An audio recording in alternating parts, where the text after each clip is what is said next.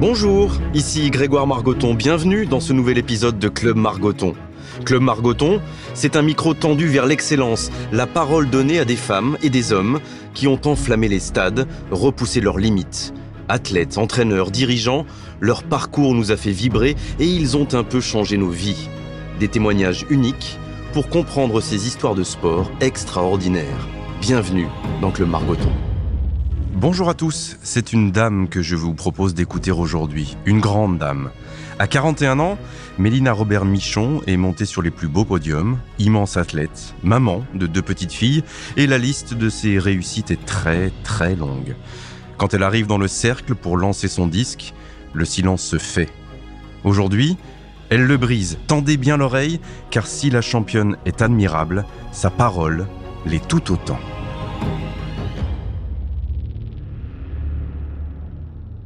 Bonjour Mélina. Bonjour. Euh, je t'ai vu l'autre jour, il n'y a pas si longtemps, dans un très beau reportage de mon ancienne collègue à Canal, Laurie Delostal.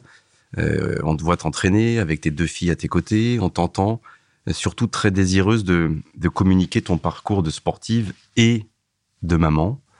Euh, c'est important pour toi aujourd'hui de parler de toute ta carrière comme ça, en disant que certes, tu as été une grande championne, mais aussi que tu y es arrivée parce que tu as eu deux maternités euh, je pense que c'est un sujet qui me tient à cœur parce que j'ai envie justement de faire évoluer ce regard qu'on a sur la maternité des, des, athlètes et des sportifs qui est souvent un regard de dire ah tu arrêtes ta carrière alors que non pas forcément. Je pense que ce qui est important c'est que les athlètes qui sont en carrière puissent se dire qu'elles ont la possibilité si elles veulent un moment de, de pouvoir faire cette parenthèse de, la, de, pour avoir un enfant et que c'est pas la fin d'une carrière que au contraire ça peut des fois être euh, comme ça a été le cas pour moi un booster voilà, je veux juste qu'elles aient le choix, en fait, de se dire si elles veulent avoir un enfant pendant leur carrière, ce soit possible de le faire et pas, comme on a pu le voir, euh, avoir cette frustration de pas de pas pouvoir construire sa famille et puis d'arriver parfois à la fin d'une carrière et de se dire bah, peut-être que maintenant il est trop tard et que c'est plus possible. Enfin voilà, du coup de finir un peu frustrée sportivement parce qu'elles se disent bah je suis pas allée au bout de ce que je peux faire sportivement et frustrées euh, dans leur vie personnelle parce que du coup elles n'ont pas pu euh, s'accomplir ou, avoir la vie qu'elles voulaient avoir. Tu en as vu d'autres des exemples comme le tien, parfaitement géré. On rappellera évidemment ce qui t'est arrivé, ta carrière et les 20 dernières années, mais d'autres euh, sportifs qui ont réussi à concilier les deux qui ont même profité de leur maternité pour être encore plus fortes sportivement derrière bah forcément, je pense à Sarah ou Ramoun parce que c'est quelqu'un que je connais et, c'est vrai qu'on euh, a pas mal de, de similarités un peu dans notre, dans notre parcours. Donc euh, j'espère qu'il va y en avoir encore plein d'autres.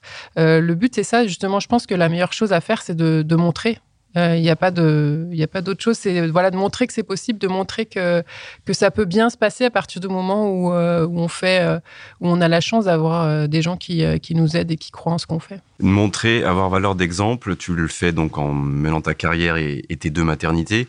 Tu le fais aussi par rapport à ton sport. On va y revenir parce que tu lances le disque, donc tu fais de l'athlétisme. Euh, rapidement, on va rentrer euh, dans ton enfance et tout ça, mais rapidement, lancer le disque, euh, est-ce que ça n'a pas été encore plus compliqué de le faire accepter pour une femme que si tu avais tout simplement couru ou, ou sauté en hauteur? Ah bah, C'était un handicap au départ, non déjà C'est très masculin dans, dans l'imaginaire collectif. voilà, dans l'imaginaire, moi j'ai eu la chance euh, d'arriver un petit peu par hasard sur cette discipline euh, et d'arriver sur l'athlé en n'ayant aucun a priori sur aucune discipline. Et je pense que clairement, euh, c'est peut-être comme ça que j'ai pu faire du lancer, que j'avais pas cet a priori de dire ah ça va ça va te rendre, euh, ça va te faire avoir des grosses épaules. Euh, c'est quelque chose qui est pour les mecs. C'est quelque chose euh, que j'ai pu, que j'ai pu entendre hein, tout au long de ma carrière. Voilà, je suis arrivée avec cette aucun a priori. donc j'ai fait mon truc et c'est après que j'ai entendu parler de tout ça et je me dis heureusement que je l'ai pas eu avant parce que voilà, 15-16 ans, c'est un âge où on n'a encore pas forcément la capacité à aller au-delà de tout ça. C'est à ce moment-là que tu commences l'athlé 15-16 ans Voilà, j'ai commencé assez tard, moi. On rappelle rapidement, tu as grandi en, en Isère, à, côté de t'es né à Voiron, tu as grandi à Voiron? Ouais, je suis né à Voiron et j'ai grandi dans un petit village qui s'appelle Colombe. Et dans ce petit village, il y a une grande jeune fille, parce que tu es plus grande que les autres, à, à l'école assez rapidement, une grande jeune fille qui fait quoi? Qui fait du, du, judo, du volet, du hand avant, avant de passer à l'athlète, plein de choses? Mes parents ont toujours voulu qu'on fasse du sport euh, parce que c'était important pour eux et je pense que ma maman n'a pas eu cette possibilité-là non plus, donc je pense que pour elle, c'était aussi euh, important et puis c'était euh, structurant Alors après, on faisait ce qu'on voulait, on choisissait le, sport qu'on voulait, mais voilà, c'était important pour eux qu'on ait cette part de sport et aussi cette partie un peu associative qui semblait important pour eux. Tu commences par quel sport, tu te souviens? Donc le judo, euh, je crois que j'avais 5 euh, ou 6 ans, j'ai commencé assez tôt parce que mon grand frère en faisait, donc euh, mhm. j'avais envie de faire pareil forcément comme, comme souvent à cet âge-là. Je crois que j'en ai fait quand même 5-6 ans. c'est quelque chose qui me plaisait et en même temps,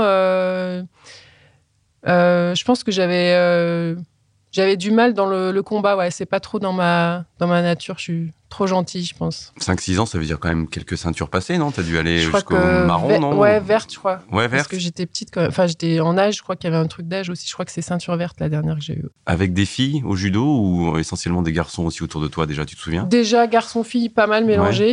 Euh, en plus, j'étais déjà grande, donc euh, souvent aussi le problème que j'avais, c'est que du coup, je me retrouvais toute seule dans les catégories euh, où j'étais parce que en termes d'âge et poids taille, du coup, j'étais déjà déjà au-dessus. Donc euh, forcément, euh, voilà, des fois les compétitions, il y avait assez peu de, concurrence, donc c'était des fois un peu frustrant aussi. Et tu passes un truc, a priori, si j'ai bien lu, un truc complètement différent, le volet, c'est la suite après voilà, le judo. volet, j'en avais fait au collège et ça m'a plu, donc euh, j'ai changé. ça me plaisait et en même temps euh, le côté collectif, c'était sympa et en même temps frustrant parce que euh, de voir des gens qui s'investissaient pas toujours à fond ou qui faisaient pas forcément euh, l'effort, ça me, parfois, ça me, j'avais un peu du mal avec ça, ouais.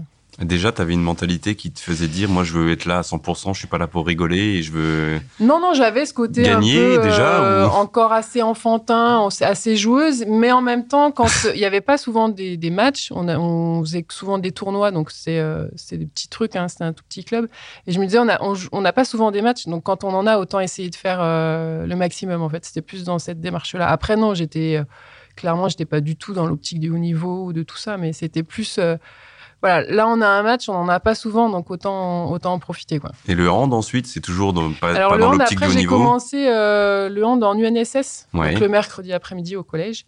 Et euh, c'est comme ça que j'ai commencé l'athlé, puisque la saison de hand finissait, je crois, vers mars-avril.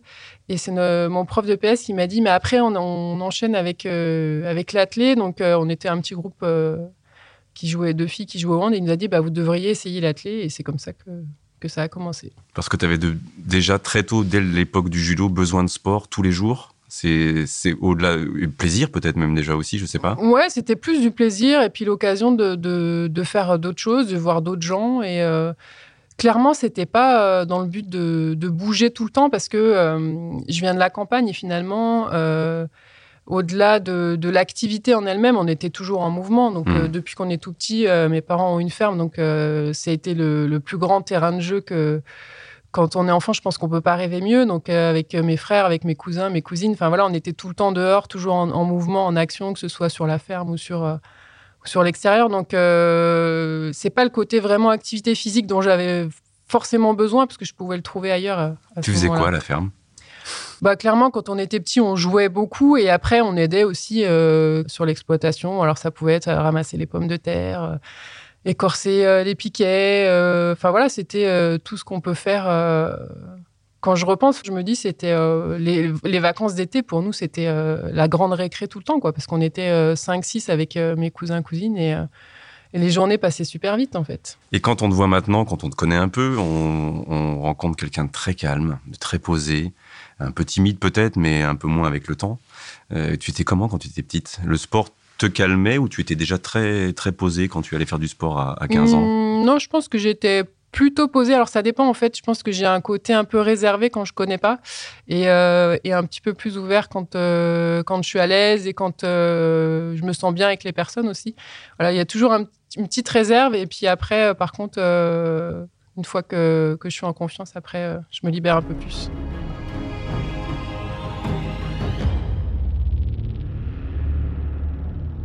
Alors raconte-moi l'athlé. L'athlé, ça enchaîne après le hand. Euh, tu te souviens de la première fois où tu es rentré sur un stade d'athlé? C'était en extérieur? Oui, T'as vu des gens s'entraîner, des choses t'attiraient plus que d'autres? Parce que le lancer, c'est loin, on en fait rarement quand même, même quand on est gamin. C'est plutôt de la euh, course, du saut, euh, voilà. La perche et lancer, ça paraît loin, non, à, à cet âge-là? Ouais, bah quand j'ai commencé, en fait, justement, avec le, collège, on a fait un petit peu tout. Mmh. Et, euh, et, clairement, c'est quand même plus la compète qui me plaisait que l'entraînement. et, euh, et, après, euh, j'ai essayé un petit peu tout et je me suis quand même rendu compte que en lancer, j'avais un peu plus de capacité. Donc, j'ai fait un petit peu de poids, mais c'était pas un truc qui me qui m'éclatait.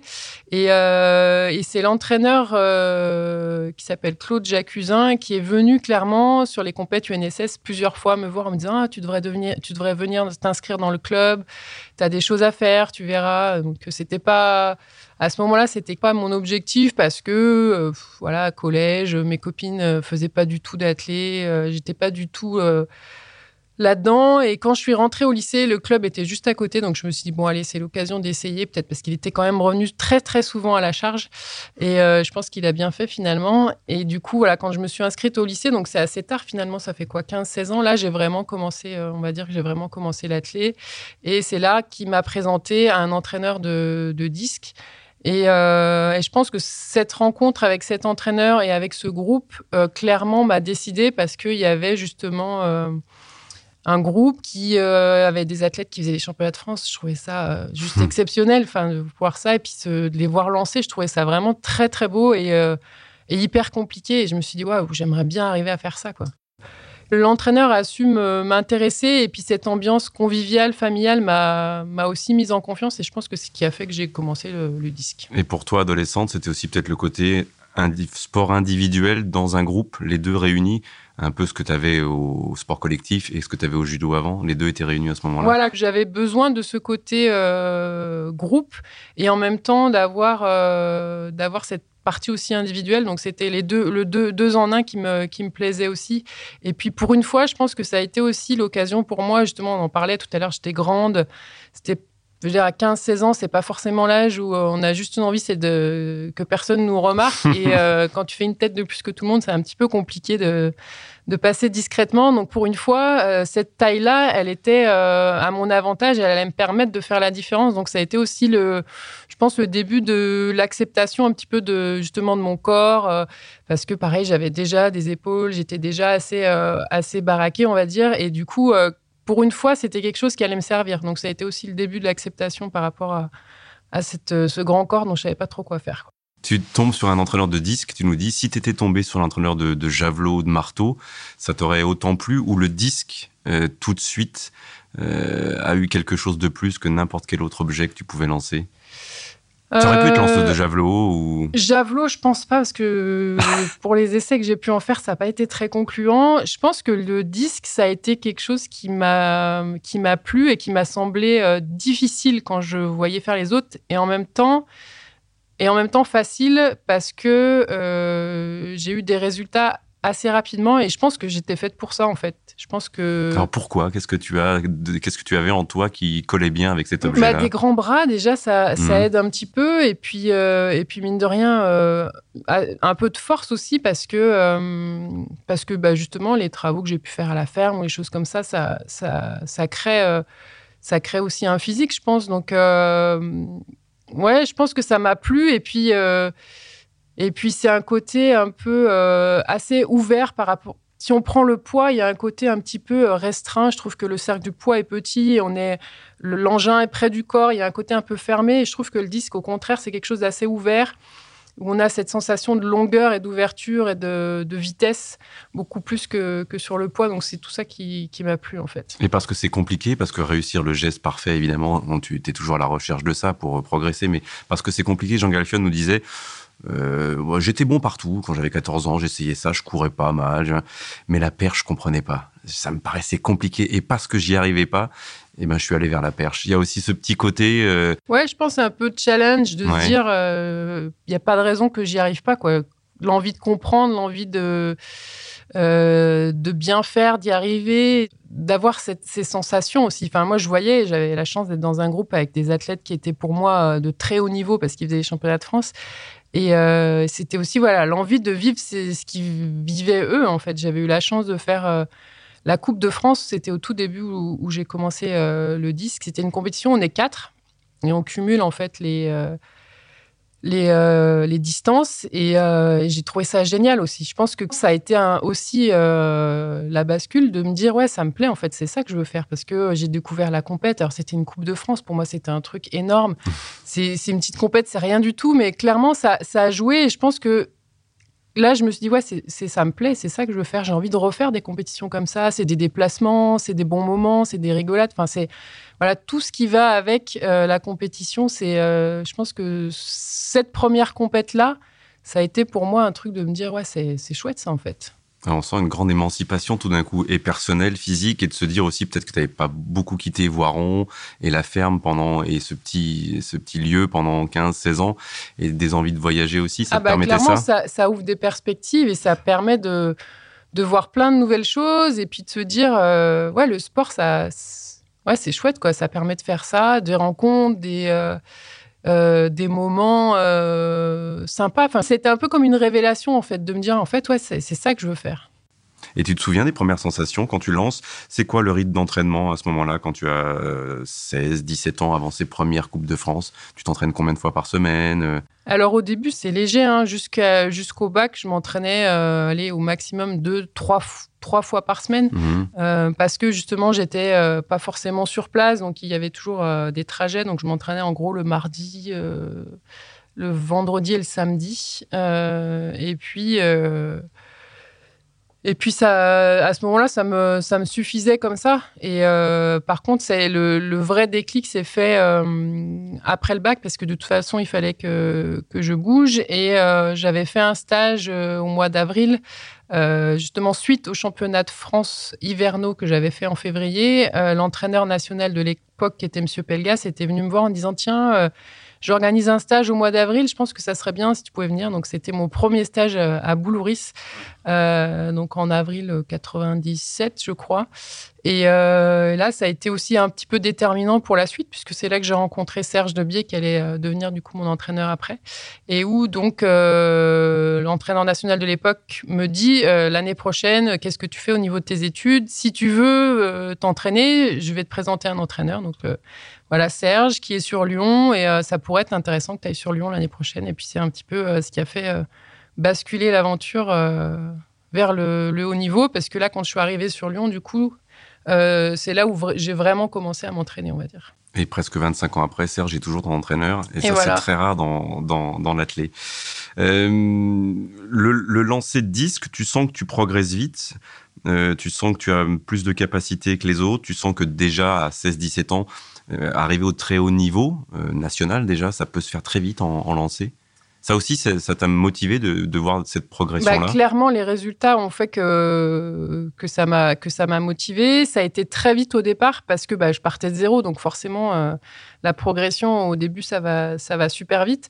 Euh, alors techniquement c'était assez compliqué parce que j'étais pas très coordonnée, euh, j'avais pas forcément des grosses qualités euh, par rapport à ça, mais mais ça me plaisait donc je me suis accrochée, j'ai continué et ça a été clairement au début très très vite. Et là, tu commences à t'entraîner à, Lyon, donc avec Serge? Donc là, je commence à m'entraîner à Lyon avec Serge. Donc là, j'ai passé 4 jusqu'à 5 séances par semaine. Donc, euh... Toi qui disais que tu n'aimais pas t'entraîner, mais plutôt la compète, là, l'entraînement, euh, on, imagine, tu arrives avec ton disque et tu lances. C'est pas du tout ça. Il n'y a, a, pas que ça, évidemment, dans l'entraînement d'une lanceuse de, disque. Il y a beaucoup de techniques parce que c'est un geste qu'il faut maîtriser. Il n'y a que en répétant qu'on y arrive. Euh, il y a beaucoup d'exercices annexes quand on parle de technique. Ça va être le mouvement du lancer sans lancer, ce qu'on appelle des mimes, des éducatifs, c'est-à-dire des mouvements qui ressemblent au lancer avec des haies, avec des poids dans les mains, avec des barres sur le dos. Enfin, il y a plein de choses. Puis après, il y a toute la partie prépa physique qui est importante euh, pour progresser physiquement, mais aussi déjà pour équilibrer, parce qu'on est un sport, euh, on lance toujours du même côté, donc pour éviter la blessure, il faut s'équilibrer. Et il y a aussi euh, bah, préparer son corps à toutes les tensions qui va, qui va être amené à, à subir pendant le lancer, justement. Il y a beaucoup de tensions, de forces qui sont mises en jeu, donc il faut être capable de gérer ça. Et après, forcément, développer la force aussi. Mais c'est vrai que principalement, déjà, la, la muscu, la prépa physique, c'est déjà pour, pour t'équilibrer et pour éviter les blessures. Tu te souviens de ta première grande compétition, de ton premier titre? Euh, Ma première grosse compétition, ça a été les championnats du monde junior, donc qui étaient en 98 et en plus, ça a été une vraie belle fête puisque c'était à Annecy. Alors, euh, chance ou pas chance, c'est vrai que moi, je rêvais de, voyager, de voir des trucs. C'est à la maison. Deux, ans auparavant, c'était à Sydney. Ça m'avait fait rêver de voir. Euh, bon, c'était Annecy, donc euh, beaucoup moins exotique. Mais du coup, ça a été pour le coup un grand moment de partage avec toute ma famille puisque tous mes proches étaient là. Et ça, ça a été un vrai beau moment et de me dire, euh, ouais, j'ai envie de revivre des trucs comme ça. Ouais. Et dans ces championnats du monde, tu, tu te comportes comment? Ça se, En plus, ça, se, passe, super bien puisque je fais deuxième, donc médaille d'argent, sachant que j'avais commencé euh, quatre ans auparavant le lancer.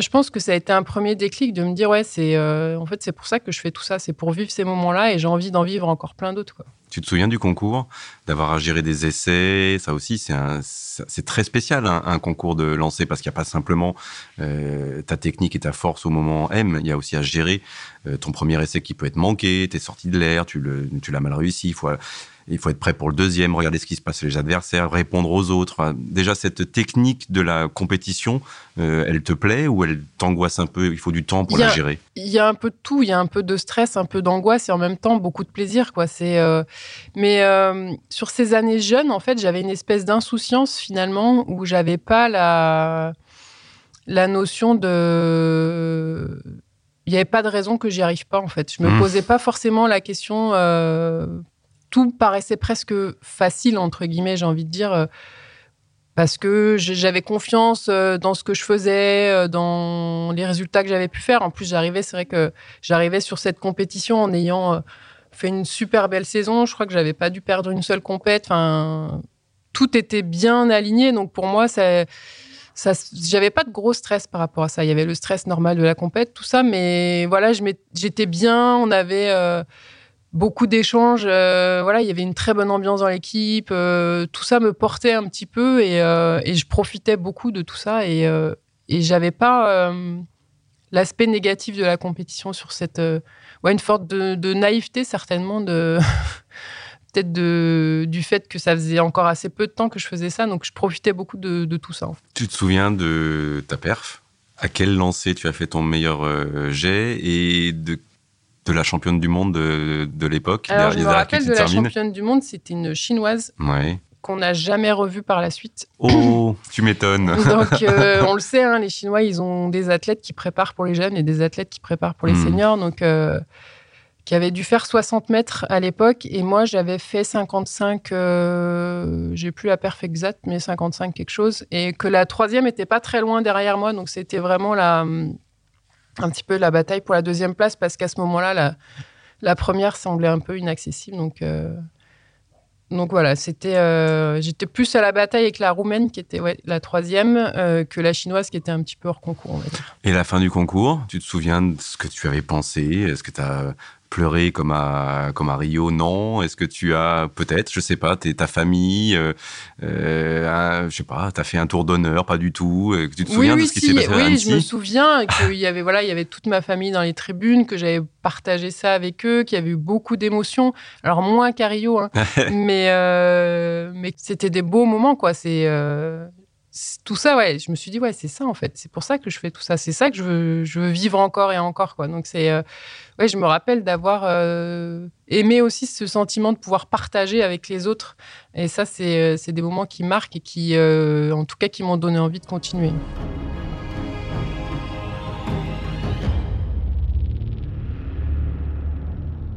Raconte-nous en deux mots un lancer, ce que c'est, euh, un disque, ce que c'est, son poids, euh, quel est le mouvement, euh, l'air, ce qu'il faut faire, l'alliance de puissance, de vitesse, de technique, de force. C'est très compliqué. Est-ce que tu peux le faire en, quelques mots simples Je vais essayer.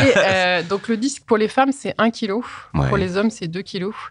le but, c'est de le lancer le plus loin possible. Donc ça, c'est plutôt simple. Vous avez un cercle de 2,50 m et vous ne devez pas dépasser euh, dépasser, ce cercle. Vous avez, vous êtes un espace restreint pour euh, pour le, pour le lancer et vous devez lancer après dans un secteur qui est défini. Euh, je, pour vous le décrire, c'est assez compliqué, mais voilà, le but c'est vous vous placez au départ, vous êtes dos lancé, vous faites un premier demi-tour, vous avancez dans le plateau et vous refaites euh, un tour qui vous permet d'arriver face au lancer et de lancer. Je ne sais pas si c'est très clair comme si, ça. Si, un tour avec et demi. Des mots, voilà.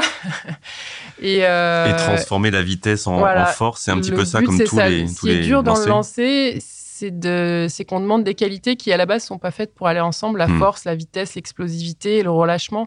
Donc euh, c'est ce qui est dur d'arriver à travailler tout ça sans vraiment qu'il y en ait un qui prenne le dessus sur sur l'autre. Et euh, et après voilà le but c'est que en finale en gros votre pied gauche c'est votre point fixe. Et euh, c'est lui qui va devoir euh, gérer toute la tension qui a été mise avant. Le but c'est voilà c'est de comme on étend un élastique euh, c'est de mettre vraiment en tension euh, tout, votre, euh, tout votre corps avec votre pied gauche en finale. Il vous sert vraiment de point fixe et que l'élastique puisse euh, se tendre au maximum et après Et redonner toute l'é- toute l'énergie qu'il a, qu'il a accumulée. L'élastique, c'est pas simplement le bras qui termine le mouvement, Non, tout clairement, c'est tout le corps. Ouais. C'est souvent on a tendance à penser que le lancer, euh, faut avoir des gros bras et qu'il faut être Mhm. voilà, alors qu'en fait les trois quarts c'est ça se passe dans les jambes et, euh, et c'est le lien entre justement le haut et le bas qui, qui font aussi la force de tout ça. Et tout ton travail, toute ta vie de sportif, donc depuis 25 ans, c'est d'essayer de combiner au mieux des, des qualités antagonistes, en gros, qu'il faut avoir dans, dans cet exercice-là, sur laquelle tu as dû le plus travailler ou compenser, sur laquelle tu avais le plus de, de capacité dès le départ. Euh, Qu'est-ce qui a été ton, ton chemin de travail de, de, de lanceuse de disque depuis 25 ans? Je pense que j'avais des qualités de force, Ouais. Mais après euh, tout ce qui était explosivité, clairement c'était pas trop, euh, c'était pas trop ça, donc il a fallu beaucoup travailler. Et j'en parlais justement l'autre jour avec euh, mon préparateur physique, euh, Jérôme Simion, avec qui je travaille aussi depuis plus de 20 ans. Oui, tu es plutôt Donc, fidèle, en fait. Voilà, j'ai une équipe. bah, j'ai la chance d'avoir d'avoir trouvé rapidement des, des entraîneurs avec qui euh, ça a accroché et qui ont su tout au long de ma carrière de se remettre en cause. Euh, donc je pense que souvent quand on change d'entraîneur, c'est parce qu'on est arrivé au bout d'un système. Et euh, moi, j'ai eu la chance d'avoir déjà d'en avoir deux. Je pense que ça fait un trio. Ça permet aussi quand il y a des tensions avec l'un ou l'autre, il y en a toujours un qui fait un peu l'arbitre. Voilà, ils ont cette capacité à se remettre en cause, à se dire bah tiens là on s'est planté, on n'aurait pas dû faire ça, on va changer, on va essayer de faire autre chose. Enfin voilà, toujours euh, cette capacité à, rebondir. Et l'autre fois, je lui demandais quelle qualité que j'avais. Il m'a dit ta plus grande qualité, c'est que tu n'as jamais abandonné, en fait. C'est que que as répété, tu as travaillé depuis, depuis 20 ans, quoi. Donc, euh, finalement, la plus grosse qualité, c'est celle-là. C'était cette capacité de travail, en fait. Quand, par exemple, ton premier record de France, c'est il y a pff, 2000, non? En 2000 2002. Euh, non, 2002. le, non, non, le Ah. premier record de France. C'est pas euh, 2000 C'est pas plutôt que ça euh, encore? Oui, oui, c'est. euh, 2000, euh, ouais, je pense que c'est 2000, ouais. Et tu te souviens? De ce record de France Tu te souviens de ton lancer Tu te souviens de ta sensation euh, Parce que c'est le premier d'une longue série, vu que tu es championne de France en dehors de tes années, de tes demi-années presque de maternité, sans discontinuer depuis, depuis 20 ans. Celui-là, c'est un moment marquant dans ta, dans ta vie professionnelle Ben, il a Un une record de France, quoi. particulière parce qu'en plus c'était donc euh, hiver euh, 2000. Euh, je crois que je fais 63 mètres, euh, je sais plus les centimètres, mais euh, il a jamais été homologué parce qu'a priori euh, le plateau était en légère déclivité. Je crois qu'il y avait 1% de trop, enfin un truc, c'était vraiment. donc il a jamais été homologué et du coup ça m'a permis bah, de rebattre plusieurs fois après dans la saison au mois de mai-juin.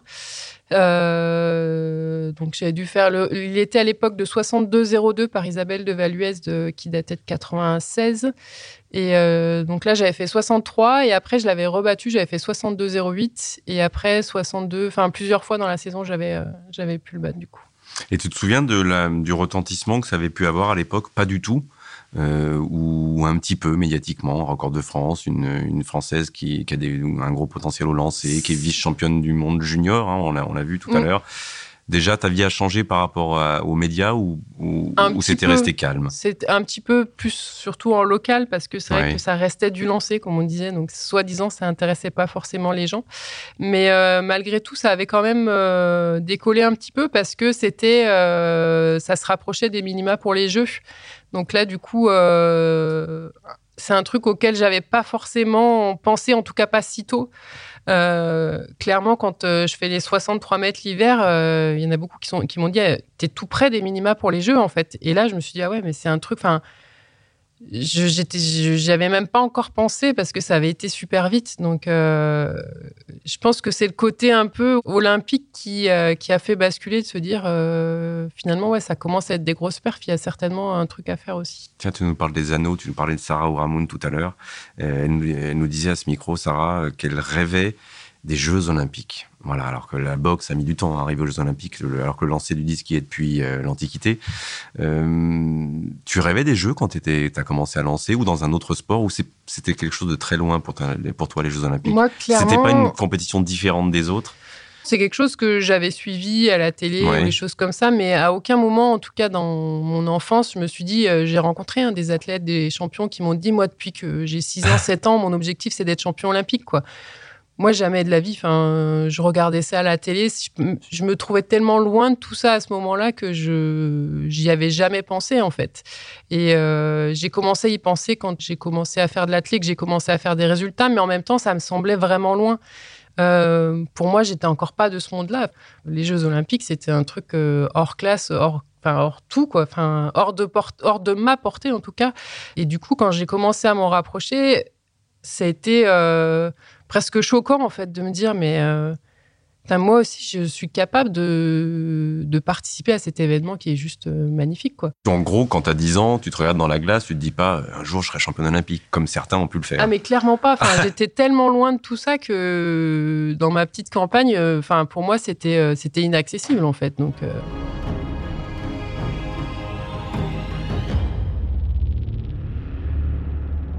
Tu te souviens de tes premiers jeux? Parce que ça serait les sixièmes à Tokyo, en ouais. espérant qu'ils aient lieu.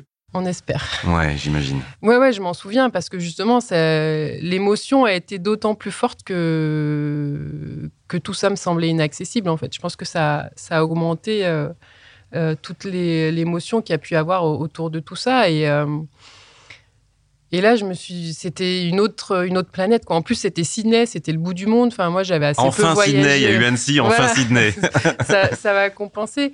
Et euh, ça a été tellement vite cette saison-là que, en plus, ça a été compliqué parce que j'ai fait les minima euh, la veille euh, de l'ouverture de la de la période de qualification, donc au mois de mai, euh, parce que dans la période de qualification, il y a eu assez peu de meetings. Euh, les meetings qu'il y a eu, enfin, il y avait des conditions déplorables. Donc j'ai couru un petit peu après euh, ces minima toute la saison. Je crois que j'étais à 30 cm le jour des championnats de France. Enfin voilà, j'ai vraiment tourné autour et il a fallu vraiment que j'attende le dernier moment parce que du coup j'ai été repêchée par le comité de sélection. Donc, je crois que 15 jours avant de partir, j'ai appris que je partais. Donc, c'est vrai que ça a été une saison assez épuisante finalement. Euh, alors qu'au début de saison, jamais j'aurais pensé euh, pouvoir faire partie de cette aventure. Mais finalement, après, j'ai couru après toute la saison et c'est vrai que du coup, ça a été assez euh, épuisant moralement. C'était comment, Sydney? Alors c'était top parce que voilà le bout du monde tout ça. Après c'était un peu frustrant parce qu'on était hébergé à, à Narrabine, donc c'était à une heure de, de Sydney et, et, du coup on n'était pas vraiment dans le village. On n'a pas pu vivre autant que j'aurais aimé le, ces jeux-là, en fait. C'est vrai que on arrivé au village euh, peu avant la compétition et après, on était censé en repartir direct après la compétition. Donc ça, c'était assez frustrant.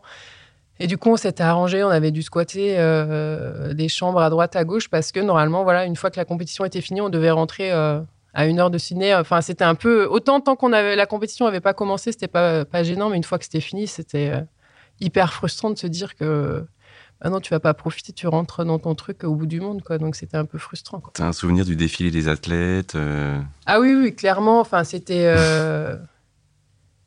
c'était, euh... ouais, une petite fille qui était là au milieu de se dire, mais, mais qu'est-ce que je fais là, quoi? Enfin, mais je me rappelle de mes parents avaient suivi justement à la télé et m'avaient dit, on t'a vu, on t'a vu rentrer sur le truc de comme si tu étais complètement perdu, quoi. Enfin, c'est le truc, le stade, il était énorme à Sydney. Je crois que c'était genre 110 000 places ou quelque chose comme ça.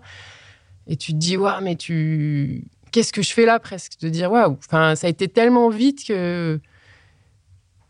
Est-ce que vraiment je. Ouais, je suis vraiment là, quoi? C'est le truc. Euh, ouais, je pense que je suis rentrée, j'ai regardé ça avec des yeux, mais tellement énormes, et des yeux d'enfant pratiquement.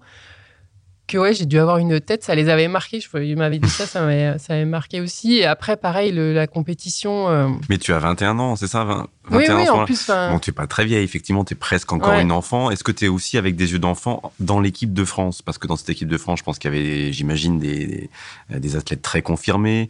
Euh, il y a, on attendait Marie-Josée Pérec, entre autres. Mais voilà, toi, dans cette équipe-là, tu te fais tout petite ou ah bah, tu regardes, tu écoutes, tu comment ça se passe avec Ouais, je me fais toute petite. Après, on est plusieurs, euh, on est un petit groupe euh, de jeunes euh, pour, avec lesquels j'ai pu faire bah, justement les championnats jeunes. Donc on est trois quatre comme ça à rester mmh. à rester assez souvent ensemble parce que parce que voilà, on a nos petits repères, nos petits trucs et puis c'est très c'est très différent de ce qu'on a l'habitude de faire euh, sur les championnats jeunes. L'ambiance n'est pas du tout la même. Sur les championnats jeunes, c'est très, euh, très détendu. Ça fait un peu colonie de vacances, tout ça. Là, tout d'un coup, c'est très sérieux. Les gens se parlent pas tous. Enfin, il y en a qui se parlent pas, il y en a qui se détestent, il y en a qui. Et là, du coup, c'est un peu, euh, un peu différent. Je, je, me rappelle des championnats d'Europe 98, qui était ma première grosse sélection, qui j'avais enchaîné juste après les championnats d'Europe. Et pareil, on était 3-4 à avoir fait les championnats du monde junior et enchaîné aux Europes. On s'est dit, mais si c'est ça l'équipe de France senior, mais on veut jamais y retourner, quoi. C'était tellement sérieux et tellement euh, fermé, en fait, euh, que du coup, voilà, on se sentait pas forcément à notre place. Donc, ça avait été euh, le cap entre les, championnats, l'équipe de France jeune et l'équipe de France senior était un peu, un peu difficile à ce moment-là. Une fois que tu as été en senior, enfin, tu es en senior, mais un peu plus aguerri, 5, 10 ans après, euh, tu as participé, j'imagine, à faire de cette équipe de France un groupe un peu plus accueillant, peut-être un peu moins fermé, où il y avait un peu moins de tension. Parce que c'était particulièrement tendu à la fin des années 90, peut-être aussi. Voilà, c'était ça. et je m'étais dit, enfin. si euh, je veux pas, je veux pas que d'autres aient à revivre ça parce que c'est quand même, euh, c'est quand même super dur quand tu arrives. Déjà, c'est, il y a tellement d'émotions, tellement de choses. ce côté hyper fermé, hyper voilà, je m'étais dit, euh, si j'ai la possibilité de faire en sorte que ça se passe mieux pour ceux qui arrivent, ça, je le ferai parce que euh, je trouve que c'est voilà, c'est violent sinon un petit peu. Alors le jour de la compète, on a fait la cérémonie d'ouverture, euh, la compétition, toujours le même stade, hein, tu retournes dans le même stade. Voilà, le même stade. Et là, Il est toujours aussi grand le stade? Toujours aussi grand et toujours aussi rempli. Et c'était le, truc qui m'a le plus marqué parce qu'habituellement, on fait nos qualifs à 8h du mat, 9h hmm. du mat, dans des stades qui sont vides. Et là, il est 9h du mat, mais le stade, il est plein. Euh, et, du coup, euh, hyper impressionnant parce qu'il est vraiment, vraiment très grand. Et puis, euh, je me rappelle de mon concours, je, mets, je crois que c'est mon premier jet, je le mets dans la cage et j'entends vraiment la, clameur du stade, le oh! Et là, je me dis, ah ouais, mais en plus, ils regardent, quoi. Enfin, ils sont là, mais en plus, il y a une attention particulière. Et ça m'a, je pense qu'à ce moment-là, mon concours, il est terminé parce que ça, ça m'a, ouais, ça m'est tombé dessus d'un coup et j'ai fait, ah, en plus, j'ai raté mon premier essai, il m'en reste plus que deux. Là, c'est, enfin voilà, du coup, ça a été vraiment d'un coup le, l'hécatombe par rapport à, mon moral. Et, euh, et, je pense que voilà, mon, mon, concours, clairement, il se joue sur ce premier essai qui, que je mets dans la case de pas grand chose. Et je pense que après, ça a été euh, très, très compliqué pour moi de, de reprendre confiance. Enfin voilà, j'étais mmh. partie, mon entraîneur était pas là, donc on était parti depuis trois semaines.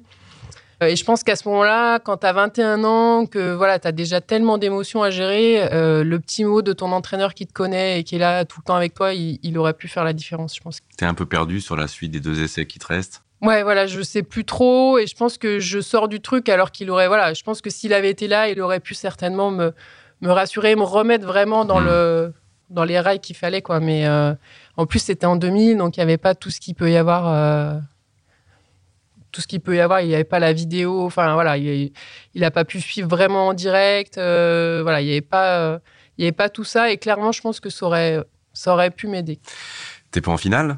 Donc, tu, penses, tu penses à quoi à ce moment-là? Tu es déçu, tu te dis c'était un échec, tu penses à ton entraîneur, tu penses à ta famille, tu penses à, à la suite. Euh, tu te bah, souviens des pensées à la, quand, tu, quand tu prends ton, ton, sac et puis tu repars bah, Il y a beaucoup de déceptions parce que je me dis, euh, ouais, c'est super dur ces qualifications. Quoi. C'est clairement, euh, il y, a, cette marche, elle est encore trop haute pour moi. Quoi. Donc il faut vraiment que, que je travaille tout ça. Et, euh, et c'est dur quand même de, ouais, de se dire que tu as travaillé quand même toute l'année pour ça et en même temps de ne pas avoir l'impression de d'avoir pu se servir de tout ce travail que tu as fait. Quoi. Il y a beaucoup de frustration par rapport à tout ça, de déception. Et en même temps, il y a le truc de dire, ouais, c'est quand même un truc de fou et j'ai envie de revenir. Quoi. Oui, tu rebondis par rapport à ça assez rapidement et les JO deviennent un objectif pour, la, pour ton travail, qui, le travail qui va suivre. Là, clairement, voilà, je veux revenir et je veux revenir avec, euh, avec d'autres armes, on va dire tu vas dominer le disque vraiment et sans partage pratiquement pendant toutes ces années 2000, 2010 n'en parlons pas. Euh, le manque de concurrence, d'émulation au niveau national, euh, ça va forcément un peu te desservir aussi pour, euh, pour ta progression. Bah, je pense que ça m'a fait perdre un petit peu du temps. Oui. Parce que euh, tu, toutes les compètes que tu fais, quand euh, tu es sûr de gagner et quand tu es à la bagarre, bah forcément, c'est pas pareil. Et euh, il y avait une, marche qui était assez haute entre. J'avais encore. J'étais, on va dire, au-dessus du niveau français et en même temps assez loin encore du niveau international chez les seniors, en tout cas. Et du coup, voilà, j'étais un peu entre deux. Donc, quand je faisais un meeting à l'étranger, je me prenais 10 mètres. Et en même temps, quand j'étais en France, c'est moi qui mettais 10 mètres. Donc, donc euh, voilà, c'est. Tu t'es battu dans une zone grise là pendant très longtemps. Et là, ça c'est dur parce que du hmm. coup, euh, ça permet pas de voilà d'apprendre vraiment à, se battre, enfin dans la compète quoi, d'être à la bataille avec quelqu'un ou avec. Euh, euh, et, je pense que ça m'a fait perdre un petit peu du temps, ouais. Et toutes ces compétitions internationales pendant assez longtemps où tu vas pas finir à 10 mètres, mais de moins en moins, mm. de, plus en plus près quand même, euh, elles ne minent pas ta, ton envie, euh, ta motivation pour continuer à, travailler, continuer à avancer? Jamais, il n'y a aucun moment où tu te dis, je suis en train de lancer un peu dans, dans le désert, là je vais m'arrêter. Si, si, il y en a eu clairement. Hein. C'était des fois, notamment pour aller chercher des, qualifications, parce qu'on avait à ce moment-là une politique euh, de minima qui était très très haut. Donc, euh, ce qui était dur, c'est que justement, toute la saison, tu travaillais pour euh, pouvoir te qualifier. Et quand tu arrives au championnat, tu étais mort, en fait. Donc, euh, ça, c'est arrivé à plein de saisons. Et on essayait de l'expliquer aux, aux, différents DTN qui étaient en place, de dire, mais c'est pas possible de demander des. C'était 65 mètres. Mhm. donc, pour Sydney, j'avais fait les minima B qui étaient à 63 mètres. C'était quand même déjà énorme. Donc, sur Sydney. Et après, pareil c'était 64, 65 mètres pour se qualifier et de dire, mais euh, enfin. c'est sûr qu'on arrive après. Les gens disaient mais mais mais t'es pas une femme de championnat, tu n'y arrives pas, tu passes pas les qualifs parce que bah forcément j'avais raté donc 98, 2000, 2001 les championnats du monde à Edmonton, 2002 j'avais passé les qualifs aux Europes mais difficilement. Mais c'était de dire mais euh, on peut pas arriver en forme sur un championnat. On a déjà tout donné sur la saison quoi. Enfin c'est déjà il y a parfois peu de meetings peu de meetings avec des bonnes conditions. Vous pouvez pas demander euh, des perfs euh, pour finir sur un podium, euh, pour se qualifier et après demander à l'athlète d'être à nouveau en forme trois semaines après. Quoi. Donc, j'avais encore pas cette capacité de travail de toute façon. Enfin, c'est pas cette capacité de travail, mais cette capacité à être capable d'enchaîner ces perfs-là de ce niveau-là à ce moment-là. Et qu'est-ce qui fait que tu y arrives? Alors, pas encore sur le podium, mais à la finale, en tout cas dans une finale olympique à, à Pékin en 2008 il y a eu, bah, je pense, la répétition euh, du travail. Il y a eu aussi un petit peu le déclic euh, de Paris en 2003. De me dire, là, j'ai passé les qualifications et je dois faire dixième ou quelque chose comme ça. De me dire, ouais, finalement, voilà, tu, peux, tu peux aussi y arriver. Ça va être un, regain un petit peu de, de confiance. Et puis, euh, j'ai une grosse blessure en 2005. Et du coup, c'est une des seules saisons où j'ai pas fait de grand championnat. Et ça m'a permis de prendre un petit peu de recul et de me et de faire un petit peu le point, de me dire euh, pourquoi tu fais ça, pourquoi. Et je pense qu'à ce moment-là, j'avais perdu un petit peu le, le fil et ce que ce qui avait fait ma force justement quand j'étais un petit peu plus jeune, cette forme d'insouciance et de faire ça parce que ça plaît et non pas parce que bah, vous êtes rentré dans une routine un petit peu d'entraînement et de tout ça.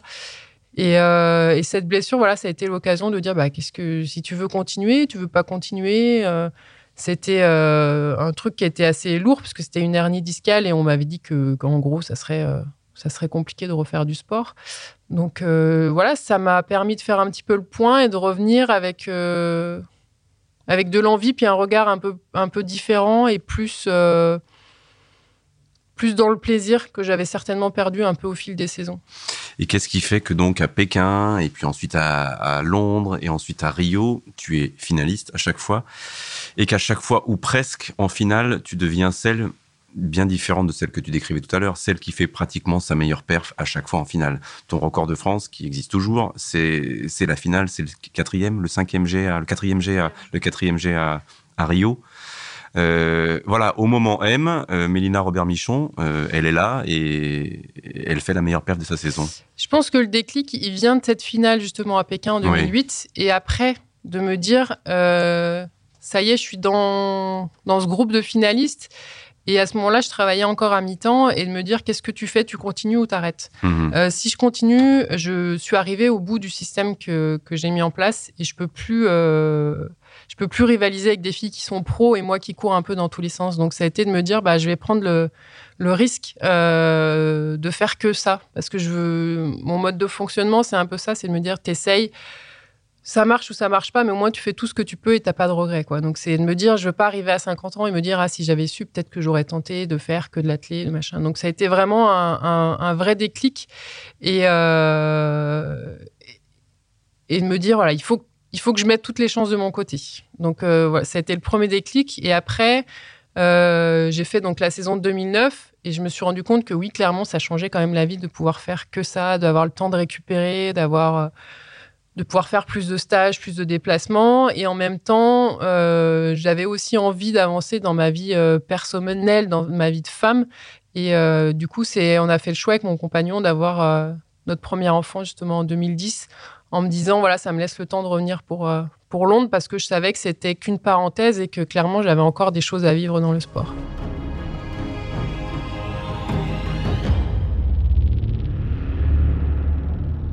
Quand tu décides d'avoir euh, ta première fille, euh, tu dis que c'est qu'une parenthèse, que tu penses que tu vas pouvoir revenir derrière, mais c'est quand même un grand saut dans, l'inconnu et dans le vide quand même, dans une maternité à ce moment-là. Bah clairement, c'était il y a dix ans en plus, donc euh, à ce moment-là, on n'avait pas beaucoup d'exemples dans ce sens-là, mais en même temps, pour moi, c'était une évidence que de toute façon, je voulais pas faire le choix entre ma vie sportive et ma vie de femme, de maman, voilà. Donc pour moi, c'était c'était sûr quoi. C'était sûr que ça. Je savais pas hein, si ça allait marcher, mais quoi qu'il en soit, pour moi, c'était la bonne chose à faire. Après, euh, je savais que c'était le bon moment et que de toute façon, je pouvais pas être bien dans ma vie sportive si j'étais pas bien dans ma vie personnelle. Dans tes souvenirs, donc tu es septième euh, de la finale à Pékin en 2008. Elissa arrive donc en 2010. Est-ce que tu te souviens, après ton accouchement, de ta première séance et de ton retour à l'entraînement, de, tes premières sensations euh, oui, post-maternité Oui, je m'en rappelle que ça a été très très dur parce que euh, je m'étais préparée hein, vraiment euh, psychologiquement à me dire ça va être dur. Enfin voilà, je m'étais vraiment mis dans la tête que ça allait être dur, mais malgré tout, quand elle vraiment le retour du terrain, c'est quand même difficile et c'est la première séance physique que j'ai refaite. Donc mon entraîneur me dit bah tiens on va, faire plusieurs tests justement pour voir un petit peu où tu en es. Et euh, il me dit bah tiens prends une barre et fais un squat. On va regarder. Et je suis arrivée en bas et euh, une barre de 20 kilos alors que je voilà j'avais déjà dû faire plus de 130 plus de 140 kilos et impossible de remonter. Donc là il m'a pris la barre et là je me suis mise à pleurer. Je me suis dit mais je vais jamais y arriver quoi c'est mort. Enfin je pensais que allait de repartir de loin, mais je pensais pas que c'est de partir de si loin que ça. Donc euh, ça a été vraiment très très dur. Et en même temps, après, euh, je me suis dit, je, suis repartie de zéro, mais j'ai quand même remonté les marches. Heureusement, plus vite que, que ce que je pensais, parce que c'est là où je me rends compte que le corps, il a, il a cette mémoire et il a cette capacité à s'adapter qui, qui est quand même euh, assez exceptionnelle tu remontes les marches, mais avec donc beaucoup de, de conviction que tu vas chercher où à ce moment-là, euh, séance après séance. Certes, il doit y avoir de la progression, donc ça aide à, continuer. Mais c'est quoi? C'est ton, ton, ton, compagnon qui t'aide, qui te parle C'est euh, ta petite Elissa qui te regarde le soir et tu lui dis Ok, je fais aussi ça pour toi. C'est tu vas puiser. C'est l'ensemble en fait. C'est déjà l'envie de montrer que j'ai eu raison. c'est certainement un peu mauvais caractère, mais euh, voilà de montrer que que parce que c'est vrai que je cumulais hein, 30 ans, enfin pause bébé, enfin c'est sûr que c'était fini quoi. Euh, donc, euh, ah bon, t'arrêtes ta carrière, tu vas avoir un enfant Non, non, je fais une parenthèse et je reviendrai. Donc, ah oui, oui, enfin, d'un air de dire oui, c'est ça, ouais. C'est ce discours qu'on entendait partout, même autour de toi, dans le monde de l'athlé, même à la fédération Non, j'ai eu la chance d'avoir euh, à la fédération un DTN qui s'appelait Gani Yalouz et je me rappelle encore la discussion qu'on a eue, parce que c'était un projet qu'on avait, qu'on avait en tête depuis quelques temps. Et juste après, c'était au championnat du monde à Berlin en 2009. Euh, et, j'ai été voir en me disant, bah voilà le projet que j'ai.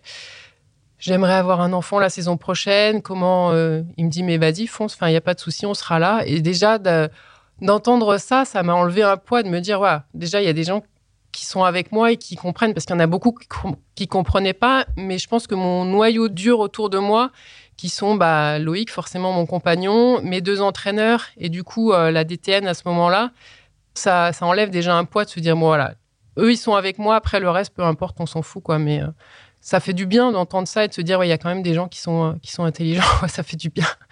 Et, il t'a fallu combien de temps pour te dire, je suis à nouveau compétitive? Je pense que ça m'a bien pris un an.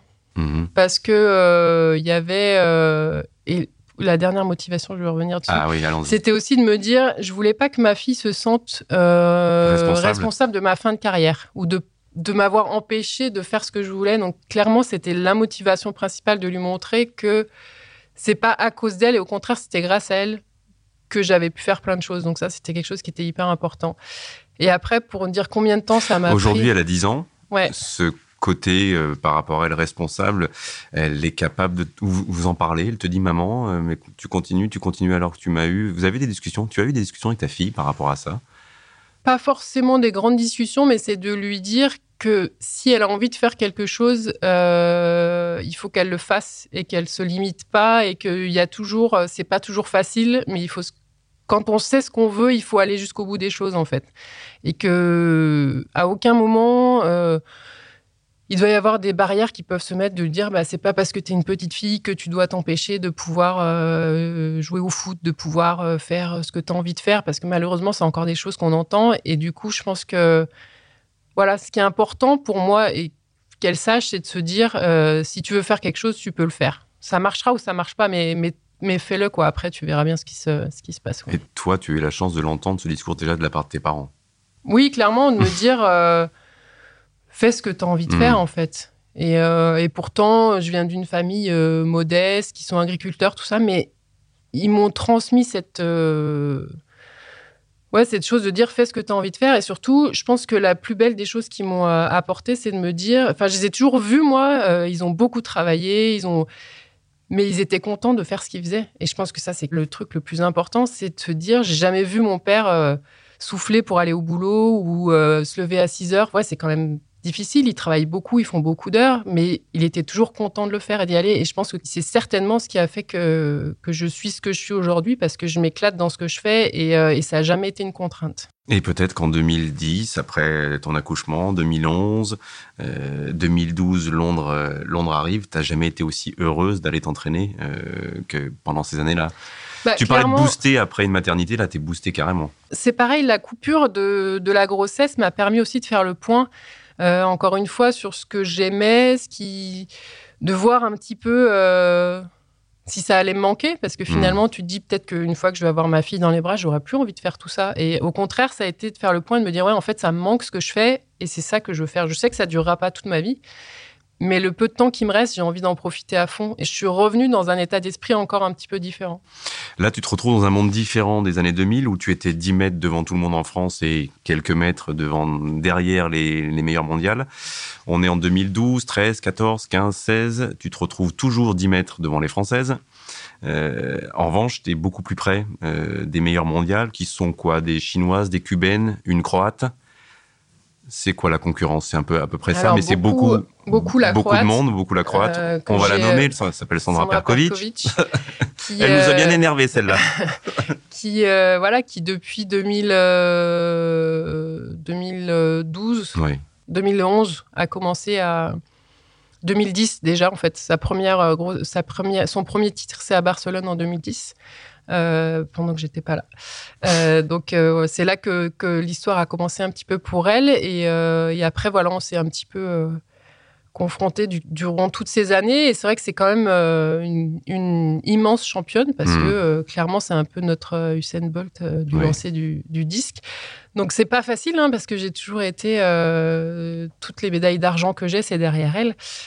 Donc c'est euh, frustrant et en même temps motivant parce que euh, c'est aussi euh, d'avoir des athlètes comme ça un petit peu hors normes devant vous, ça, vous booste et ça vous, empêche de vous endormir. Elle t'a servi, desservi, tu l'as évacué de tes pensées, cette, cette championne croate pendant toutes ces années, t'en parlais avec ton entraîneur ou ça devenait une motivation bah, elle fait partie du un jeu. empêchement Non, je pense que bah forcément, tu sais que ça va être plus compliqué, mais pour moi, j'ai toujours eu cette euh, capacité de dire, euh, de toute façon, le jour du championnat, tout est remis à zéro. Donc ça, c'est euh, c'est quelque chose qui m'a qui m'a certainement aidé aussi parce que les bilans, c'est bien joli, mais on sait qu'au disque, en plus, les conditions jouent beaucoup. Et que voilà, ce qui compte pour moi, c'est que le jour de la compète, on est toutes là, il y a toutes les mêmes conditions pour tout le monde et c'est là où on voit vraiment qui est la meilleure ou pas. Quoi. Donc, c'est euh, pour moi, tout était possible sur un championnat, peut-être pas forcément. Euh, sur 10 euh, meetings ou des choses comme ça, mais sur un championnat, je, je me sentais capable d'aller la battre.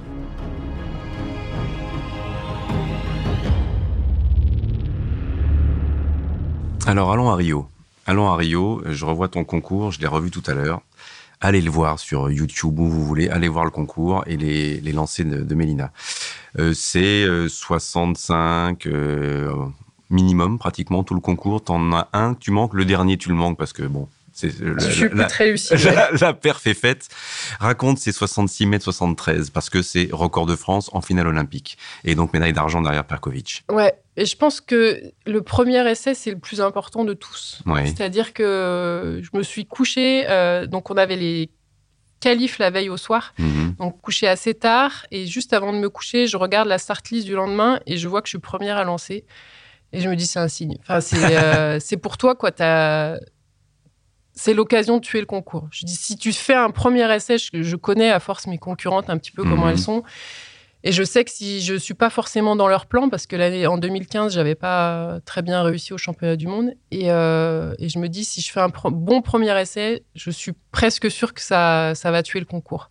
Donc euh, je voilà, je me suis endormie un petit peu là-dessus, et, euh, et, quand je rentre dans la cage pour mon premier essai, je me dis voilà, c'est en gros tu as ton destin entre tes mains et c'est à toi de d'en faire ce que tu as envie de faire. Donc, je sais que si je fais un beau premier essai, c'est déjà un premier pas vers le, vers le podium. Donc, euh, il y avait toute cette tension et en même temps énormément d'émotions quand je rentre dans la cage parce que je me dis, en gros, tu joues ton. Moi, clairement, je jouais mes Jeux Olympiques sur cet essai-là. Donc, ça a été euh, cet essai-là le, le, plus fort de tout. Et quand je sors de la cage, je vois que, que c'est un très beau jet et intérieurement, c'est le feu parce que je sais que j'ai fait un premier pas vers le, vers le podium et je sors. Enfin, c'est tout cet aspect-là qui me plaît dans la compète, c'est que tu sors en étant euh, sereine, en disant mais c'est normal. Enfin, là, je viens de faire 65 mètres dans ma tête, c'est un truc de malade, et en même temps, je sors comme si tout était normal, en disant c'est que le début, ça fait que commencer, quoi, pour vraiment mettre la pression. Et je regarde un petit peu en sortant, je regarde les autres filles et je vois que voilà ce que je voulais faire, ça a marché parce que j'en vois une ou deux déjà qui commencent à se dire merde, elle faisait pas partie de mes plans quoi. C'était pas, je l'avais pas compté dans mes concurrentes quoi. Donc ça c'est euh, la vraie satisfaction, elle est là-dessus aussi. Et puis tu as quoi, 36 ans à ce moment-là, 35 ans? Euh, À Rio? Oui. Donc de l'expérience, tout ça, tu peux le vivre avec euh, un peu moins d'angoisse que la gamine de 21 ans à Sydney euh, pour ses premiers jeux. Ah bah clairement, c'est plus la, même personne, je pense. Je pense que c'est plus la même personne et que si je le mets dans la cage sur ce premier jet, je suis capable derrière d'aller euh, réagir. et de faire une perte derrière. Alors le 66 m 73, il m'intéresse, pas parce qu'il est record de France, mais parce que est-ce que quand dans ton mouvement, dans ta préparation, euh, au moment où le disque quitte ta main, tu sais déjà, tu as, la sensation que, c'est, que, tout y est. Est-ce que tu vois d'ailleurs, parce que c'est à 66 mètres, est-ce que tu sais, tu suis ton disque, tu sais où, où il retourne, tu, as conscience de la, de la performance par rapport à l'angle, tu vois à peu près s'il part loin ou pas, la sensation, euh, tout ça. Mais euh, malgré tout, il y a toujours cette attente du panneau et de la confirmation entre la sensation et la, et la vraiment la réalité, quoi. Parce que tu te dis, euh, ouais, j'ai l'impression que c'était bien, mais il faut quand même. Euh, tu dis, je le vois derrière la ligne, mais je ne sais pas exactement. Et, tu, et je sais que s'il y a voilà, 66, ça remet un coup aussi au moral. C'est pas tout à fait pareil que 65. Parce que voilà, j'ai fait trois jets, je crois, à 65. Mmh. Donc. Euh, je sais que j'ai cette capacité d'avoir ce jet-là qui sort. En général, quand tu fais des, perfs comme ça régulières, tu sais que voilà, ça demande qu'à sortir. Mais euh, puis il fallait vraiment en remettre un coup parce que c'était euh, la cubaine venait de refaire presque 65 elle aussi. Donc euh, voilà, il fallait que je sécurise cette médaille en gros. Donc est-ce que tu à ce moment-là, tu te dis, OK, c'est bon pour le podium quand tu as la perf, ou tu te dis record de France, tu penses au record de France ou pas du tout, du tout, une seule seconde? Si, j'y pense parce que clairement, j'avais dit, j'avais, j'avais dit avant, le truc qui a le plus de gueule, c'est médaille olympique et record de France le jour des. pour moi, c'était le, top du top, c'était ça, quoi. C'est que tu fais ton record et tu fais ta médaille. C'est, je pense qu'il n'y a pas, grand-chose au-dessus. Ce qui m'intéresse, c'est le dernier. Donc 66 mètres 73. a priori, tu seras évidemment sur, le, sur la boîte. Il est magnifique le dernier, mais tu sors de l'air, euh, Parce que... tu le fais en délié complètement, il retombe à 65 mètres en n'ayant pas l'impression que tu as tout donné, mais il est, enfin, il, est pas compté, pas comptabilisé parce que tu vas quitter l'air de, de, lancer et le cercle. Parce que clairement, j'ai aucune lucidité à ce moment-là, parce que je rentre euh, pour faire mon dernier essai en sachant que je suis vice-championne olympique. Et là, du coup, il y a tout qui me tombe dessus. Euh, émotionnellement parlant, tout ce que j'ai pu gérer jusqu'à ce moment-là, euh, je gère plus rien du tout, en fait. Ça peut pas être géré juste euh, après le dernier, non Ça te, ça te et à ce moment-là, ouais, j'ai plus, j'ai donné tout ce que j'avais avant, je pense. Et il y a tellement, justement, ça a été tellement long depuis 2000, quoi. Enfin, je veux dire, ça fait 16 ans. Et il y a tout ça. Hein, et en, en, quelques minutes, il y a tout ce film-là qui se refait dans la tête. Enfin, je vois mon coach, je vois mon, mon compagnon. Enfin c'est tellement fort tout ça que ouais le dernier essai euh, et je me dis après j'ai pas vraiment de regrets parce que parce que c'est comme ça et c'est quand même une super belle aventure mais de me dire peut-être que justement le fait que ce soit Sandra Perkovic devant j'ai pas euh, sur ce dernier essai j'aurais dû essayer d'aller la chercher mais à ce moment-là je j'ai pas la lucidité de le faire Parce que c'est un moment de grâce quand même, tout ce, tout ce qu'on Bah, clairement, c'est un moment. Euh, Jean Galfion me disait qu'en 96 à Atlanta, euh, quand il saute 5,86 et 5,92, c'est la seule fois de sa vie où, pendant la course d'élan avec sa perche, il ne sent pas le sol. Il me raconte ça. Il ne sait pas ce qu'il fait, mais il ne sent pas le sol. Est-ce que toi, quand même, à 66, 73, et même sur ce dernier essai, même si il y a un moment où tu peux pas te dire, euh, bah, finalement, même là, je peux peut-être aller battre, euh, battre Perkovic sur un dernier essai? Je pense que vraiment, j'ai ouais, j'ai été parfaite 100% jusqu'au jusqu'à la fin du cinquième essai et qu'après, j'ai voilà, j'ai lâché et j'ai plus du tout cette, euh, cette capacité de réaction, d'analyse, de tout ça. Mais clairement, je me retrouve quand tu dis ce que dit Jean, la, la sensation de ne pas sentir le sol. Moi, clairement, j'avais cette sensation de, de marcher quelques centimètres au-dessus du sol, quoi cette impression que ce jour-là, il peut rien m'arriver. Que je. Voilà, que tout est aligné, que tout est en place et qu'il n'y a plus qu'à dérouler, en fait. Et ça, c'est des, des, moments qui sont tellement rares et tellement euh, forts que rien que pour revivre des trucs comme ça, ça vaut le coup de se faire chier à l'entraînement. Quoi. et dès la veille, comme quand tu te disais en t'endormant, il faut que, je les, faut que je les frappe dès le premier essai. Déjà, ça commençait. quoi la, la bonne nuit et tout. Ouais, ouais, parce que tu te dis. Enfin, moi, clairement, j'étais dans cette optique-là à ce moment-là, parce que c'était censé être les derniers. Je me suis dit, euh, c'est. C'est le moment ou jamais, en fait. De toute façon, les autres, elles auront plein d'autres occasions. Toi, c'est la dernière fois, donc euh, t'as pas le droit de passer à côté, quoi. Je te remercie pour ta passe décisive. C'était censé être les derniers. Euh, sans doute pas, mesdames, messieurs. Euh, bon, Elissa, c'était pas censé être la dernière, donc tu as eu une deuxième petite fille en 2018. Voilà. Et tu nous refais la même. Alors avec malheureusement dans le monde du Covid aujourd'hui c'est un peu plus compliqué, mais tu nous refais la même, c'est-à-dire que tu as une, deuxième petite fille et que tu continues, que tu as 41 ans aujourd'hui. Alors 2018, euh, est-ce que finalement, moi je me suis posé la question toute bête que le fait que les JO de Tokyo soient repoussés d'un an, c'est pas une bonne nouvelle pour toi finalement ça. Parce que 2020 c'était peut-être un peu trop tôt par rapport à, ta deuxième petite fille et 2021 ça te laisse euh, une saison de plus? Je pense que j'étais prête quand même pour 2020 parce que euh, j'ai pu le voir sur la saison hivernale, j'ai fait euh, la meilleure saison hivernale que j'ai jamais faite donc je pense que clairement j'étais revenue et que, et que j'étais prête. Mais euh, de toute façon, c'est comme ça. Donc, je me dis que autant le prendre le plus positivement possible, autant me dire que voilà, j'ai un an de plus et, euh, ça me permet de travailler encore un an de plus et d'être encore meilleur et, euh, et de d'aller encore plus loin. Et, de toute façon, il faudra parce que le niveau est encore là. Donc, clairement, je pense qu'il faudra aller au-delà de, de, mon record pour, pour aller chercher la médaille et tant qu'à faire la médaille d'or. C'est un objectif de fin pour toi, ça ou? Alors ça l'était. Euh, après, euh, le fait justement que ce soit décalé d'un an, bah, autant j'avais pas du tout pensé euh, au jeu pour, pour Paris parce que ça me paraissait vraiment mhm. trop loin. Autant là, maintenant, je me dis, enfin, ça sera plus que dans trois ans, quoi. Donc, la porte s'est ouverte, je, la réflexion est engagée. J'avoue que pour l'instant, je je sais pas encore, mais euh, ce qui joue, c'est que ce soit à Paris. Franchement, ça aurait été à n'importe quel autre pays, je me serais même pas posé la question, mais de me dire si, si j'ai ne serait-ce qu'une chance de faire euh, les Jeux Olympiques à Paris, enfin, je vois pas comment je pourrais ne pas, ne pas sauter sur l'occasion et faire tout ce qu'il faut pour y être. Quoi. C'est, euh, il n'y a pas d'âge qui compte ou n'importe quoi. Enfin, les Jeux à Surtout Paris. dans les lancers, il n'y a pas d'âge.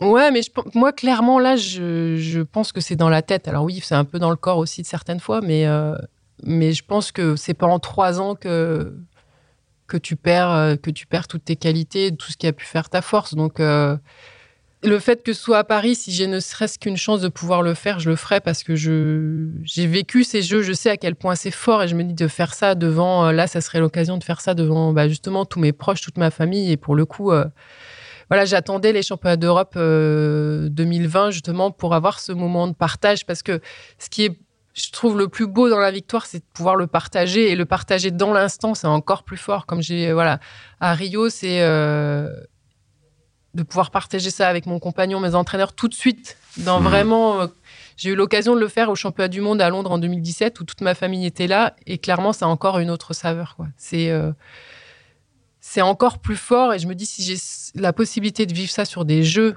à Paris avec tout le monde, ça serait ça serait juste euh, fantastique quoi. Tu souffres pas du manque de reconnaissance des, des lancers en France euh, de l'athlète d'une manière générale euh, et des lancers en particulier? Parce que le grand public euh, retiendra, retiendra qui depuis 30 ans? Toi, peut-être Manuela, peut-être Alexandra qui est en train de faire des, des grosses pertes à Vernier au, au marteau. Euh, ça, ça t'empêche pas de, de te lever le matin et d'y Voilà, aller à c'est pas 100% pour ça que je fais ça. Oui. Et euh, je me dis qu'il y a eu aussi des côtés euh, positifs à tout ça, c'est que quand tu es dans une discipline qui est euh, protégée de médiatiquement et financièrement, ça veut dire que tous les gens qui sont avec toi, ils sont là pour les bonnes raisons. Mhm. Ils sont là parce qu'ils sont passionnés, ils sont là parce que ça leur fait plaisir, parce que ils pas parce qu'ils ont un intérêt euh, quelconque à tout ça. Et je, je me mets à la place de notamment des footballeurs, des tout ça, et de me dire euh, toujours, tu sais pas pourquoi les gens ils sont là en fait. Mhm. Est-ce qu'ils sont là parce que ils ont vraiment quelque chose à y gagner ou est-ce qu'ils sont là parce que ça leur fait plaisir? Et au moins l'avantage, et je trouve que c'est génial, c'est que voilà, ça m'a permis d'avoir des gens autour de moi qui sont là pour les bonnes raisons.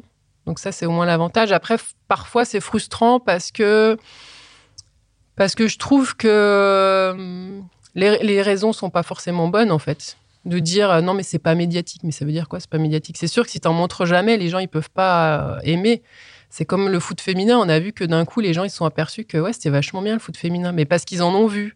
Donc tant que tu vois pas, tu peux pas te faire ton idée. Et je le vois autour de moi, il y a plein de gens qui me sont dit bah on connaissait pas les lancers, on s'est mis à regarder, mais en fait c'est sympa.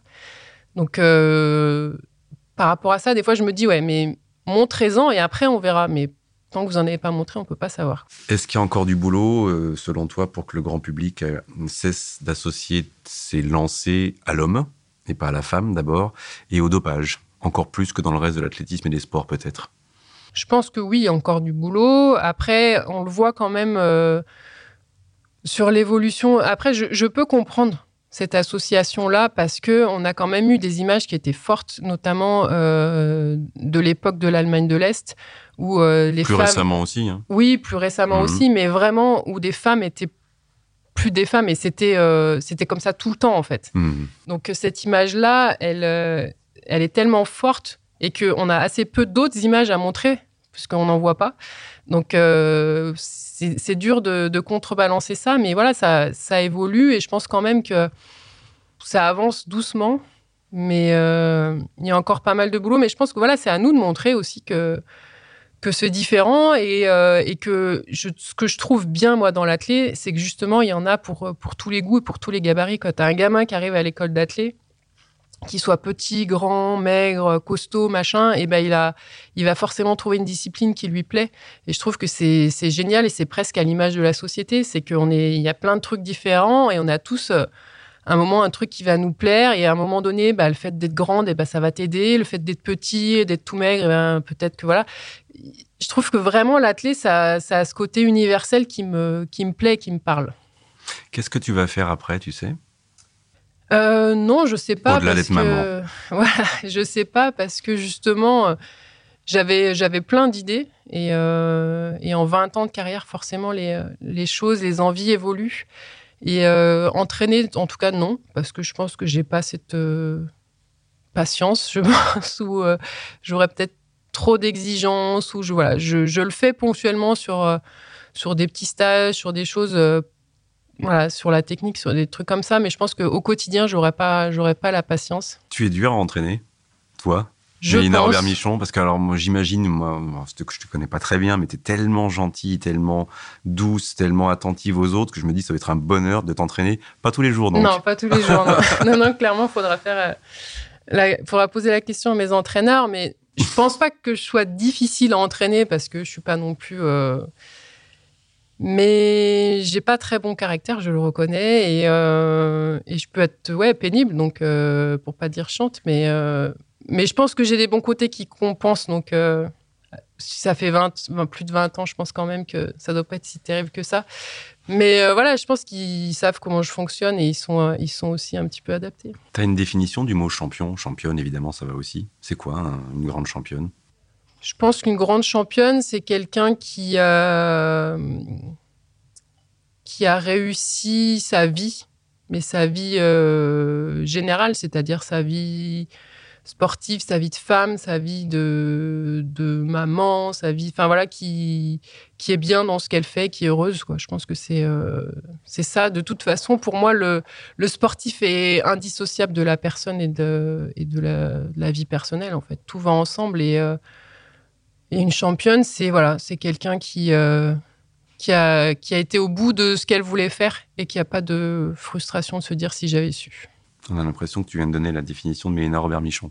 Ah bah, je sais pas, mais en tout cas, moi, je, clairement, j'ai toujours euh, dit que je, voilà, je faire pour faire, autant ne rien faire, c'est-à-dire que si tu le fais, tu le fais avec le cœur et tu le fais comme il faut, sinon tu rentres chez toi et ça sert à rien. C'est comme une séance d'entraînement, si tu viens à reculons, c'est même pas la peine de la faire, tu rentres direct et puis euh, tu reviendras quand ça ira mieux. Quoi. Donc après, pour la carrière, c'est pareil, c'est de me dire, voilà, je fais tout ce qu'il faut pour que ça marche. Après, ça reste du sport, il y a des choses que tu peux pas maîtriser, mais au moins tu, tu pars sans regret. Quoi. Merci Mina, on se retrouve à Tokyo, à Paris, et puis après euh, à Lyon, dans l'Isère, où, où tu voudras être. Pas de problème. Merci beaucoup à toi. Merci. Merci. Merci d'avoir écouté Club Margoton. J'espère que vous aurez pris autant de plaisir à écouter cette interview que moi à la réaliser. Si cet épisode vous a plu, n'hésitez pas à mettre des étoiles ou à commenter. Rendez-vous dès la semaine prochaine pour un nouvel épisode de ce podcast, Club Margoton.